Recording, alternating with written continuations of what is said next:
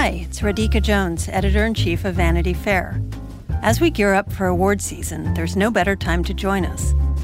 By becoming a Vanity Fair subscriber, you'll gain exclusive access to our in depth coverage of film, television, and the best of Hollywood. And that's just the beginning. Vanity Fair takes you inside the worlds of entertainment, culture, politics, and scandal, bringing you iconic images, era defining stories, and much more. Get 15% off a year of digital access to Vanity Fair by visiting vanityfair.com and using promo code POD15 at checkout. That's vanityfair.com, promo code POD15 for 15% off a full year of insights and exclusive digital access. Subscribe now.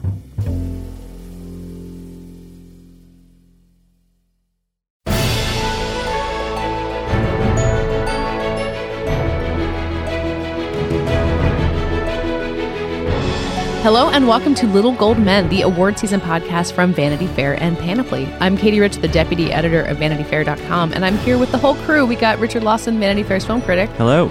Vanity Fair senior writer Joanna Robinson. Hi, Katie. And Vanity Fair's digital director Mike Hogan. Hello. We're moving fast toward award season. First on the docket this week is uh, whether or not La La Land is just this unstoppable train. Damien Chazelle won the Directors Guild Award for it on Saturday, which was an expected victory, but it does set him up to be the youngest Best Director winner ever. He is 32 yeah. years old, which makes us all ghosts, basically. um, so that's just a director's win. That's not a Best Picture win, but it does really seem to add to the sense that La La Land has just got this thing wrapped up.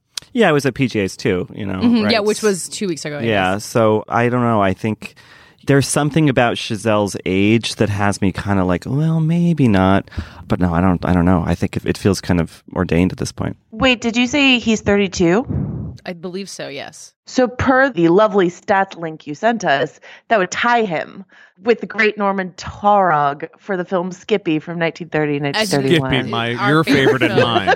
you know, I watch Skippy once a year just yeah, yeah, yeah. just to reconnect. Is well, that the? I thought that was the thing on the Microsoft Office with the, that told you when you were doing something wrong. Well, so Norman Taurog was, according to Wikipedia, 32 years and 260 days. Damien Chazelle turned oh. 32 on oh. January 19th, so he's got oh. you know oh. half Younger. a year months. plus. He's just a little bit younger. Yeah, so months. I had dinner right. last night with someone who went to high school with Damien Chazelle. How are they feeling these days? Not great. Feeling a little little eclipsed, and he's an accomplished guy, my friend. But yeah, uh, Chazelle is is young, and I don't know that that has been a hindrance to people in the past, but this year I don't know. I, I think that that movie is seemingly so beloved by the guilds and by everyone else. So yeah, it's interesting how you know I was thinking not that everything's about Donald Trump, which we'll discuss, but you know Trump is the oldest president to ever take office, and no one talks about that because there's just so much else to talk about. Yeah. No one's talking about Damien Chazelle's age because La La Land has so many other things going for it. So he would be the youngest winner. Yes, so he's not the youngest nominee. Actually, he doesn't but, even make the top ten of youngest. But Richard, nominees. before we started, was talking about some people who were insanely young when they made some quite good movies. Yeah, Orson Welles was 26 when he was nominated That's for just Citizen ridiculous. Kane. That's Yeah. absurd. I mean, I- at 26, I don't. I was like in a gutter. I, I don't know. I don't know what the hell I was doing. I was just I- on drugs. Uh, yeah, I was time. writing for Gawker and being an asshole. Well, I have I had the same feeling as your friend who went to high school with Damien Chazelle when uh, Ben Zeitlin, who I went to college with, who I, Right. he was two years ahead of me, but he That's right. when he was nominated for Beast of Southern Wild, I definitely had a oh okay that's that's where we are now moment. The record holder, right, is John Singleton, who was 24 years, 44 days. The days are important. Yeah. Uh, when he, well, when he got nominated for Boyz n the Hood. Which is really, I mean, it's so John Singleton, his career is in many ways defined by race, which I think we've talked about plenty on this show. But it is really fascinating that he gets the best director nomination at 24, and then his career really did not kind of crest in the way that a lot of people would have expected. You know, look at Ben Zeitlin, who had this huge Oscar breakthrough. He hasn't made his follow up film yet. Not that I mean, he's doing what he wants; he's doing fine. But yeah, it does. It's not always this Orson Welles indication of a coronation where you just go on to massive success. No, it's not. And I think uh, Singleton, you know, suffered from the sort of mentality of, well, we already have Spike Lee, so you know, like, Oh. you know, it was that. It's that. I mean, I don't agree with that thinking, but I think that you're right. Kenneth Branagh was only 29 when he was nominated for Henry V. I mean, Yeah. these people really started. I don't know what the hell we're doing. It's it's. I'm actually getting up and leaving to do something more worthwhile with my Yeah. life right now. Well, so all right. So the other award ceremony that happened over the weekend was the American Society of Cinematographers, where La La Land did not win. So there is, you know, one tiny Oh. uh, chink in the armor where Lion took home the award. Yeah. and Lion is beautifully filmed. I think we keep talking about this movie as being like, why aren't more people talking about Lion? There seems to be an institutional love of that movie. Like, Yeah. um, I was talking with Kyle Buchanan, who writes for Vulture and covers awards stuff, uh, when I- we were at Sundance, and he was saying that he has been talking to Academy members in LA throughout the, the past couple months, and that they kind of unanimously talk about three films: Moonlight, La La Land, and Lion. Hmm. And like everyone he's talked to has said Lion. There, people love that movie, Yeah. and so that would seem to be evidence. And it got a ton of nominations. So yeah. um, Although at this point, is it likely to win anything? I don't think so. That's really No. crazy. Yeah. But I feel like, especially now with the expanded, you know, 10 Best Picture nominees in the past few years, there have been movies like that, like Bridge of Spies, you know, a movie that quietly made a good deal of money, but didn't get much fanfare. It wasn't like a big fan hit, you know. Yeah. Uh, and then just got all these nominations. I feel like every year there's a there's a movie like that, and this year it's Lion, which I'm happy. I mean, it's a good movie. Yeah, or also uh, Hidden Figures, which is if you were to give me anything that could run up and beat La La Land, I would probably give it to Hidden Figures. I don't think it's going to happen, Yeah. but I'm not sure that Hidden Figures is going to win anything either. Interesting. if we're talking about Chazelle and director, what is it about the directing accomplishment do you think that's pushing him over the top? Is it the music? Is it the locations? Is it the choreography? The whole thing? It's- the crazy vision of it all? Yeah, it's a big movie. I'm Joanne, I'll let you talk about this. I've been talking a lot. Well, no, I was just I was going to agree with you. Just the ambition of the vision. I think I don't want to beat the same drum every week, but I really do think when it comes to craft, Barry Jenkins' work on Moonlight is much much better. But I think La La Land is getting anointed for oh, this guy took this big risk and did an original musical. Forgetting that we do occasionally get original musicals, and I don't know, they're acting like. You know, we haven't had an original musical in Hollywood in forever, and, I and mean, that's not quite true. It's been a while. What, what's what are you thinking of as a I'm thinking of well, the reason I'm not naming it is because I forgot the name now, so that doesn't bode well for it. But the one that the the Anna Kendrick, you know, Oh, last five years. yeah, last five years. That's not an original musical though. That was a Broadway show. oh, you're right, you're right. But there's a romance and Take cigarettes, all the. John Turturro film.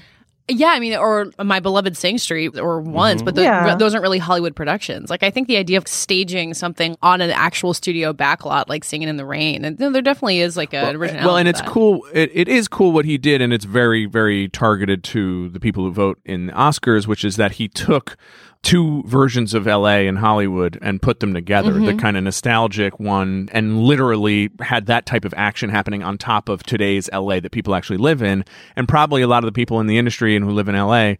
All they want is to be in that old Hollywood, and they want someone to kind of reassure them that this LA is as magical and cool as the one that they moved there in search of, you know. But that's not just an illusion; like it's it's actually executed really beautifully in the film. I mm-hmm. think you know he carries that out technically and on screen. And I think that what that movie has kind of buffering it is um, the, the middle stretch of that movie. Many people have said, myself included, the middle stretch. It's sort of the music stops and it becomes just this kind of more familiar relationship dramedy. But the opening with the traffic scene and Yeah. then the party. And then the close with the dream ballet and the audition song. Yeah. Those are so strong Yeah. that anything that's not great about the middle kind of gets forgotten. I think in the middle he spends too much time on Google Earth.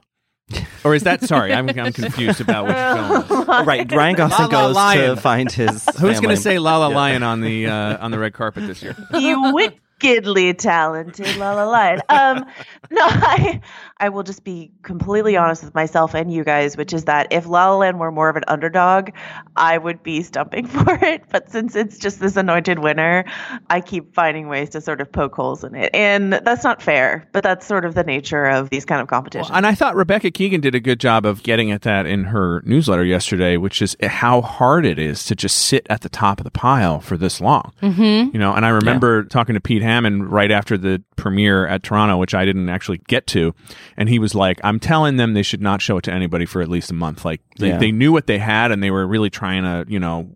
hold off they have done quite a good job and so we'll see if it Yeah. if it No, I, I remember over, after yeah. it premiered at Telluride in Toronto, and I, you know, was coming back from maternity leave and was dying to see this movie, and it was like the holy grail. Like you could not get into a screening Yes. of this movie because they were, even though so many people had seen it, they really were trying to like play it carefully, and which is fascinating because Lionsgate is not a studio that is, you know, you've seen in the Oscar race in this way before. They really they had some good strategists on their side. You know, one could go back to an episode from I think this spring.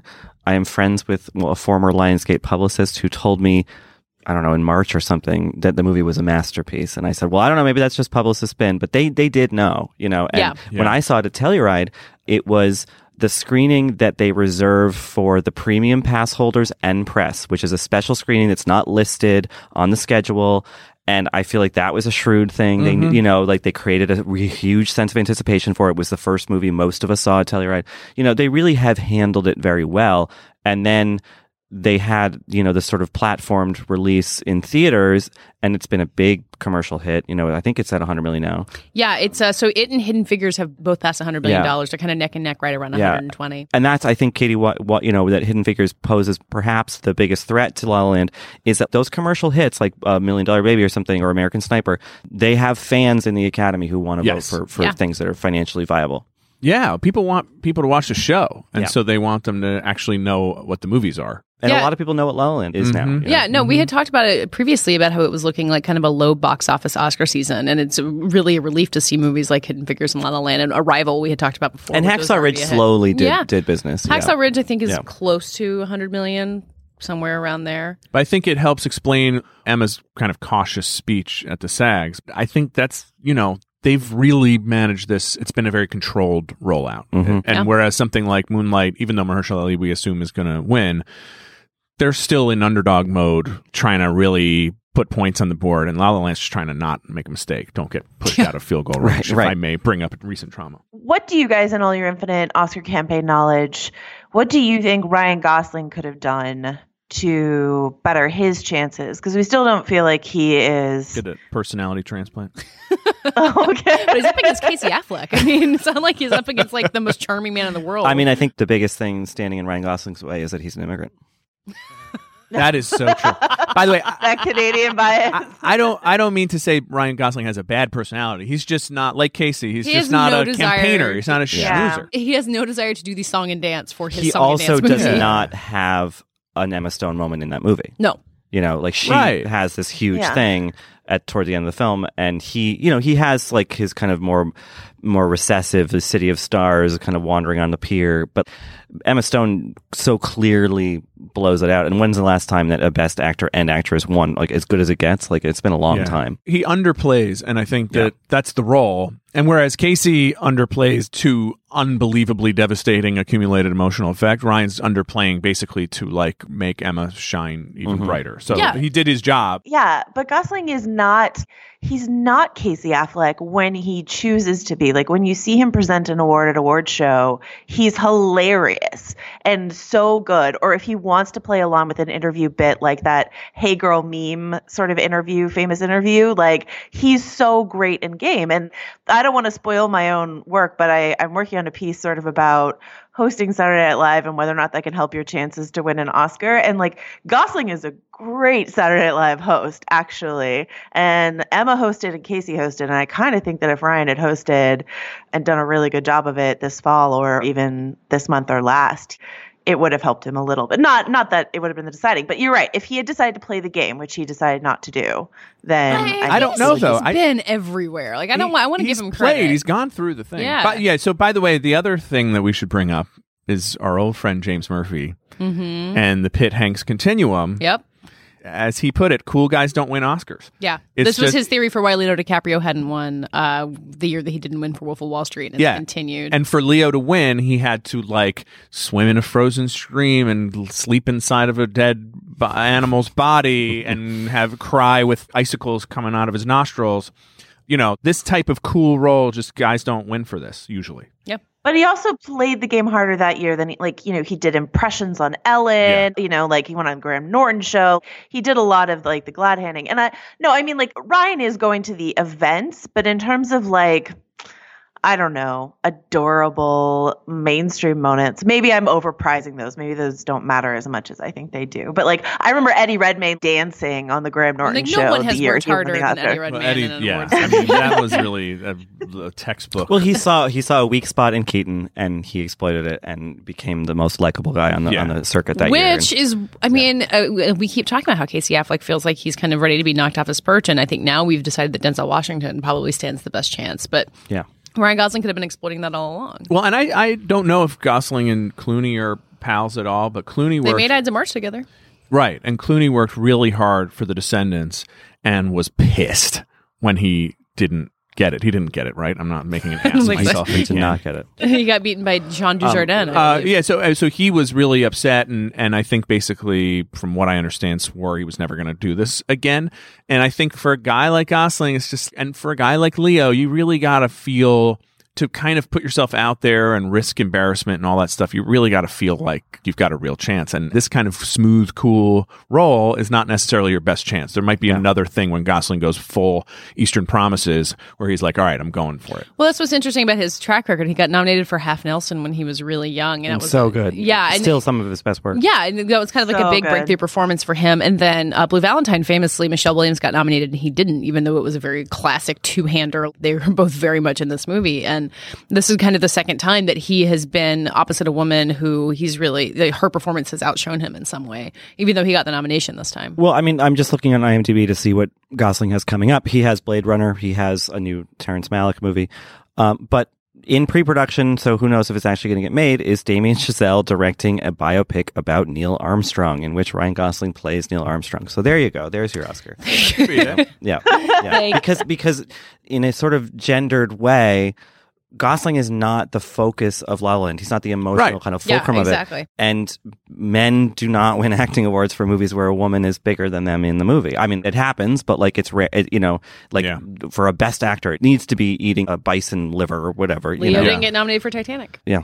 Whereas all the time, women are not only nominated but awarded for supporting the male Oh, performance. right? For sure. Yeah. to the moon. Yeah. I hope he That's sings. a good Gosling impression. Uh, apparently, the news is that they're not performing at the Oscars, which is insane. Why do you even nominate those songs if you're not going to have Emma and Ryan sing on stage? I am going to be. Who's I am, singing them? I'm Yeah, doing like- it, which no. is going to be really great. I'm really glad you're Oh, doing some vocal Richard. hosting. yeah. Are you gonna do like the full Idina Menzel where you have like millions of Swarovski crystals mean Adele like uh, surrounding? oh yeah. Uh, Richard's yeah, going to jump off the roof of the Kodak Yeah, Theater. yeah. and I am going to make a political statement.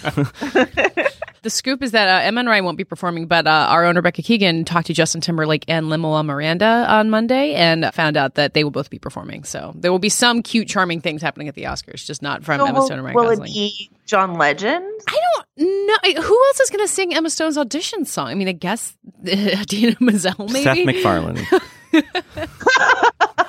I don't know. I mean, I guess like if you're nominated, Ariana Grande. like maybe there's an argument like you're nominated, you don't want to have to focus on a performance. But yeah, I'm I'm really surprised. or you don't want to like potentially embarrass yourself I am- if you don't guess so. do like because there you know so much has been made about the fact that their voices aren't the strongest in the whole world so live singing in a theater versus quiet singing for the I mean, camera Emma Stone did Broadway. Amy Adams did "Happy Working Song" uh, at the Oscars. you Yeah, know? she did. and, and you know she's she's she does musical theater. I think you know, Milli Vanilli should sing. sorry, there you go. really, guys. I'm sorry. For our younger listeners, uh, it was a band before you were born. Oh. Well, we've had a really pleasant 20 minutes talking about movies, but I did feel like kind of a thematic topic for this week because it seems to happen everywhere is that uh, everything seems to be about Trump, even when it's not about Trump. Yeah. And uh, this is a thought I had watching the Super Bowl, which if you watch the Super Bowl and Twitter at the same time, which I don't recommend, everyone was kind of turning it into a proxy war of the 2016 election. And then it turned out exactly like the 2016 election, which is that the big bad guy who everyone thought was going to be defeated uh, won in the end. Yeah. I'm actually sweating and nauseous, even now that No, you're it talking gives about you it. PTSD to Yeah, think about it this it was way. absolutely horrible. Yeah, and then all I can wait, Richard, you're from Boston. The fact that you, uh, I I have rooted for the Patriots in the past as much as I root for any sports team. Yeah. Um, but yeah, this year I was like, uh, if Atlanta doesn't win, then the Republic is doomed. and then they didn't win. Well, I think Yeah. the, the nice thing for this year's Oscars is that there's not really an obvious Trump parallel in the movies itself. It's not like I was saying that yesterday to a friend that like if Michael Bay was in the Oscar race for the first time this year, like that would be the Trump parallel. But I feel like La La Land being the front runner and being the escapist movie, people are like really straining to find connections here. And I, and I just want all of us to like maybe shake our heads and agree that it's just not about Trump. This it's not about Trump, except if Mel Gibson wins Best Director. Oh Jesus! Which Christ. could happen. It, c- yeah, Honestly. we didn't talk about that with our whole Damien Chazelle thing. But I mean, what's what's your argument for that? Well, I just think that movie is really liked by older people, and I know that they've done some work to change the demographics of the Academy, but it, it's only been a year, so they, the overhaul isn't that I complete. mean, Mel still got the best director nomination. he got the nomination, you know, over some other people. So I don't think it's going to happen, but like it could. And if that happens, then we've got a repeat of. you Although, know, I mean, even though even though Mel Gibson is associated with anti-Semitism mhm. uh, and being a crazy old drunk white guy, which is very on brand for the Trump administration, I do think that the film's message is not necessarily Trumpian because Mm. right. it's actually Yeah. about a pacifist you're right. Yeah. help saving Americans' lives, and it's all very much about like Americans acting like Americans instead of acting like Nazis and winning World War That's true. II. Literally the opposite of Nazis. Yeah, so Yeah. um so there's that. I doubt anyone would actually keep that in mind, but I did want to point that out. Also, the other thing is that the people the, the liberal circular firing squad around being angry at La La Land because it's about a white jazz musician. I get how that's a little bit, but like, can we not do this? Any? Can we stop doing the liberal f- circular firing squad and just like this is a movie? It's like a freaking musical about starving actors. Yeah, there's a there's a piece on the LA Times by uh, Glenn Lovell, an op-ed that I saw sort of fired around angrily on Twitter the last two days. The headline is "Will the political climate deprive La La Land of the Best Picture Oscar?" Yikes. Uh, you know, yeah, exactly, and it's sort of about you know the conservative fear that identity politics will get hidden figures or fences or moonlight the award as a message to trump um, that stories about white people will not stand and i like i i just think we all agree that that's not going to happen That's probably that's crazy. but it's also just a trash opinion I mean, if Sorry, Hidden maybe Figures that's like too- jumped up and won Lala like one Best Picture, like I'd be perfectly happy with that. Yeah. It just that doesn't seem likely, but Would But you think- though? Can, can we just actually? Sorry, and I, don't. I think that sounds like a very trash article, but Hidden Figures. I mean, is- But Moonlight. a oh, if Moonlight- Moonlight won, that'd be incredible. That'd Yeah. be like the best Which is Best not Picture going winner. to, i in- know but like Ted ages. Melfi. Yeah. I mean, this is that is Saint a- Vincent does that not is go a away quickly. Perfectly amusing, very inspiring Sure. movie with some great performances, but like it's not really a, a best Uh, picture. sure. I That's- think that the surprise that it winning at the SAGs and stuff like that I'm more reacting to is that like we've been kind of exhaustively talking about this for months now. I would just be it would be fun to see something like, unexpected happen. Sure. Oh, well, I say fun. It wouldn't be fun to see Mel Gibson win. You know, like like like there are certain unexpected things that would be bad. I, I don't know. I think that uh, I don't think that La La Land's win, which feels inevitable at this point, will be met with much like. Well, this is a sign of blank. I think it's just a movie No. that people really like, kind of Yeah. universally like. It is interesting though. If it doesn't win, Then then, everyone will will be, be- really well, I know. deeply Oh, the analyzing. takes, and the takes and will be unbelievable. if you look at this crazy year in sports where the World Series w- went to seven games, you know, the NBA went to seven games. I'm going to take your word for that. Every somebody tweeted it, but every single sports thing has gone down to the wire and Yeah. had some crazy reversal. Mm-hmm. So if that really is in the air, which I don't believe in these things, but if that is in the air, then it suggests maybe La La Land isn't going to win, even though it's 91 percent likely to win, just like Hillary. And, Oh, my God. Uh, the, you know, See, now the- you're giving the me the Falcons. PTSD again. Like I can't. So I if can't it's keep going so, through will it be. Hidden Figures or Hacksaw Ridge and and, and Ugh. or something else? Uh, well, Could there's be gonna, Lion. there's, and there's then going to would be a really robust confusing. write-in campaign for Suicide Squad. Yeah, that's That's the what's Jill Stein. Yeah, yeah. Deepwater Horizon That's, that's comes Yeah. in. A Yeah, real. yeah. I think I- I'm already exhausted in advance uh, about the hot takes on both sides. I, I think uh, you're wrong. I think if La La Land wins, there will be a bunch of think pieces about what this means about Trump's America, and I think if it loses, there would be even And more. Joanna, like, we're counting it's- on you to write at least three of them. yeah, by I, the way. did, Oh, I had you sign up on the Excel doc, Joanna. Oh no. No, I mean, I think the think pieces come with everything. I mean, if you remember last year, we had like The Revenant versus Spotlight, and that felt like a proxy war for like big movies versus small movies, or like white men versus journalism. Like there was all kinds of things that we put on it. And I think even now, looking less than a year later, it's like, oh, it was just two movies. That's Yeah. that's what it was. I mean, in some years there is a lot of symbolism. Like I think Brokeback Mountain losing Best Picture really was symbolic of something you know diseased within the Academy and homophobia that has hopefully since changed. But some years it's just about the Crash movies. solved racism, Katie. That's true. and here we are today with Best Picture winner Hidden Figures Yeah. to prove that it solved racism. And the artist, we all agree, is an enduring classic for our oh time. man. What did the artist beat? I don't even remember. The Descendants, I guess. That's the that I've never like- seen The Yep. Artist. Really? Nope, never seen it. This is off topic, but I talk, you know, the last Best Picture winner that you haven't seen. Mine is The English Patient. Oh, it's so I just good. watched it for the first so time. Yeah? two weeks ago Did you with like my it? fiance who has watched it about 400 times. It's wonderful. It's beautiful. It's so It's good. Really, really good. Well, what's Yeah. the last Best Picture nominee you haven't seen, Mike and Joanna? or winner. winner. Yeah, sorry, winner. Yeah, nominees, that's a whole other. I think uh, mine is definitely The Artist. Uh, yeah, that was like four years ago. How did you avoid The Artist? assiduously. I mean, it took work to not see that movie. You know what mine is? The Lord of the Rings: The Return of the King. I just couldn't. Oh, really? Midway through the second Yeah. one, I was like, I can't watch these. You anymore. I know- didn't miss much. Mine is Unforgiven, and I tried Oh, yeah. like two years ago, and I couldn't do it. It's on So- Netflix, I believe, if you want to try again. I I don't know what to tell you. I tried. I also have never seen Forrest Gump. Really? What? Mhm. Oh, because you were like in college and too cool for Yes, it. oh, this is your too cool phase. Yeah. I love Oh, these wow. two cool phases. Yeah, isn't that how you hadn't seen Titanic either? No, I saw Titanic in the theater, No, there, but there- there's a lot of stuff that I that I missed in those days. Oh, A Beautiful Mind. Didn't see that. Never, se- never seen that. Oh, So I that's like good. drove. Based on a Vanity Fair um, Is that right? article, All right. like as is Lion. Well, based on a uh, Vanity Fair excerpt. yeah, that's true. But actually, little known fact: our boss Graydon Carter did uh, tip off Hollywood to A Beautiful Mind before publication Huh? because he knew it would make such a good film, and it ended up winning Best Picture. Well, I think I owe it to my employer then to see To the see A. Beautiful yeah, Mind. yeah, for God's sake. Before Unforgiven, the next Best Picture I haven't seen is 1972's French Connection. So apparently, Wow, you've seen a lot of those '80s movies that are like, I had to watch Gandhi in college, and I regret every minute I spent watching it. yeah, we watched it in high school for some reason. I don't know why. But anyway, apparently I've got a Gene Hackman block. So I will try to do Unforgiven and the French Connection. French someday. Connection is great, but it's surprisingly slow now when you see it. But I've never there's seen it either. Wonderful for that reason. There's some cool stuff. There's an insane car chase that lasts for just like 20 minutes. Yeah. and it's really just two loud cars just going up like the Henry Hudson. You know, you're just like, okay, Sounds great. But sounds kinda it's fun, but it is, this point. yeah, it's it's kind of soothing. Well, let's wrap up this week's episode. Not doing Go Big or Go Home because we've talked about a lot of categories. But yesterday was the nominees luncheon where all of the year's nominees get together and have kind of an awkward lunch. And then they take a big family photo, which is It's the best. it's my favorite part of the entire year.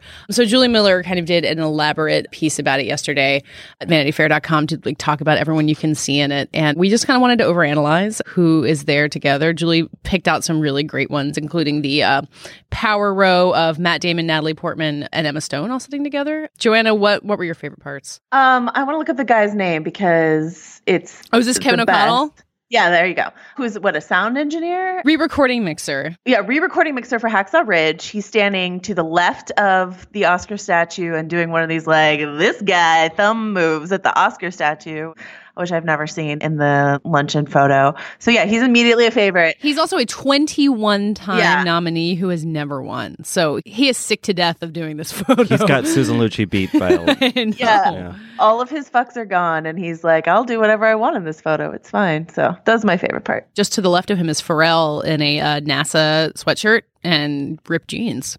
Because Pharrell Yeah. is a rock star and has not, doesn't have to do anything. I've been overanalyzing this NASA trend. Like a lot of people pointed out that you know since he's there for Hidden Figures, that's Yeah. probably why he's wearing a NASA sweatshirt. But Chris Evans was wearing a NASA hat at the Super Bowl, probably because they're in Houston and they like went and I don't know. Hang on, I can go really deep on this. Octavia Spencer was kind of smack talking Chris Evans on Twitter during the Super Bowl because he's from New England, and uh, they were co-stars in Snowpiercer, and uh, she's in Hidden Figures. Oh, okay, maybe he's stumping for Hidden Figures. I, I support it. NASA's having a moment. Good, Yay, Uh, science. Just in time for us to defund it, probably. Yeah, exactly. I feel like the people who got to sit down in the front row really um, That's not fair because I'm sure that this photo took a while to sort of assemble, and they got to sit the whole time, and other people are standing on risers, I uncomfortable. Julie or Rebecca wrote that I think they load it from the back to the front. Oh, that makes sense because like they're not gonna make Natalie Portman sit there forever. Yeah, they call their name and then they go up, and so that's what they were. That's what they were like. Ryan Gosling looks so grumpy because he's in the back crossing his arms, and they're like he had been clapping for like an hour as each person came up. if he didn't already hate award season, right? Do you guys know anything about why Justin Timberlake winds up? Well, not just that's a bad example because he's so famous, but like why are Ryan Gosling's in the back row? No, and I asked. So Rebecca Keegan had been there, and she's been to this luncheon many times, and you know knows basically everything about the academy. And I asked her what is the logic behind it. She's like, I know they have a process, but I don't know what it is. And I kind of feel like it's just to maximize delight for us to hunt for all the famous faces in mm-hmm, there, mm-hmm. and for like you know the re-recording mixer who hasn't been nominated twenty one times to be standing next to Steven Spielberg. Like that's got to be fun. Can you imagine Yeah. this? Like this is like a seating chart from hell. This is like a, a wedding times a thousand. Of yeah, so trying- that's why you make it random, so no one can be like, "Why don't you like me? I'm Ryan Gosling. Why am I in the back row?" It's like it's random, man. You just like, But I mean, the front row I don't think is random, right? There's a lot of a lot of big names very in that front. Row. Very important nominees in the front row. Yeah. I'm looking at a tiny version. Who is the woman in the left, right in the front in the red dress? Is that a famous person, or is she just really well dressed and not famous? She looks beautiful. I don't know who she is. Man, well. We'll find out at the something something annual Oscars. Yeah. well, our separate spin-off podcast that will just go through person by person in this photo and uh, Yeah, assign their feelings to each A other. very bizarre, intense spinoff. Yeah. this uh, article's on VF.com. We'll link to Yep. it in the show notes for this episode. Uh, please go look at it. I think it's probably my favorite thing in award season. It's great.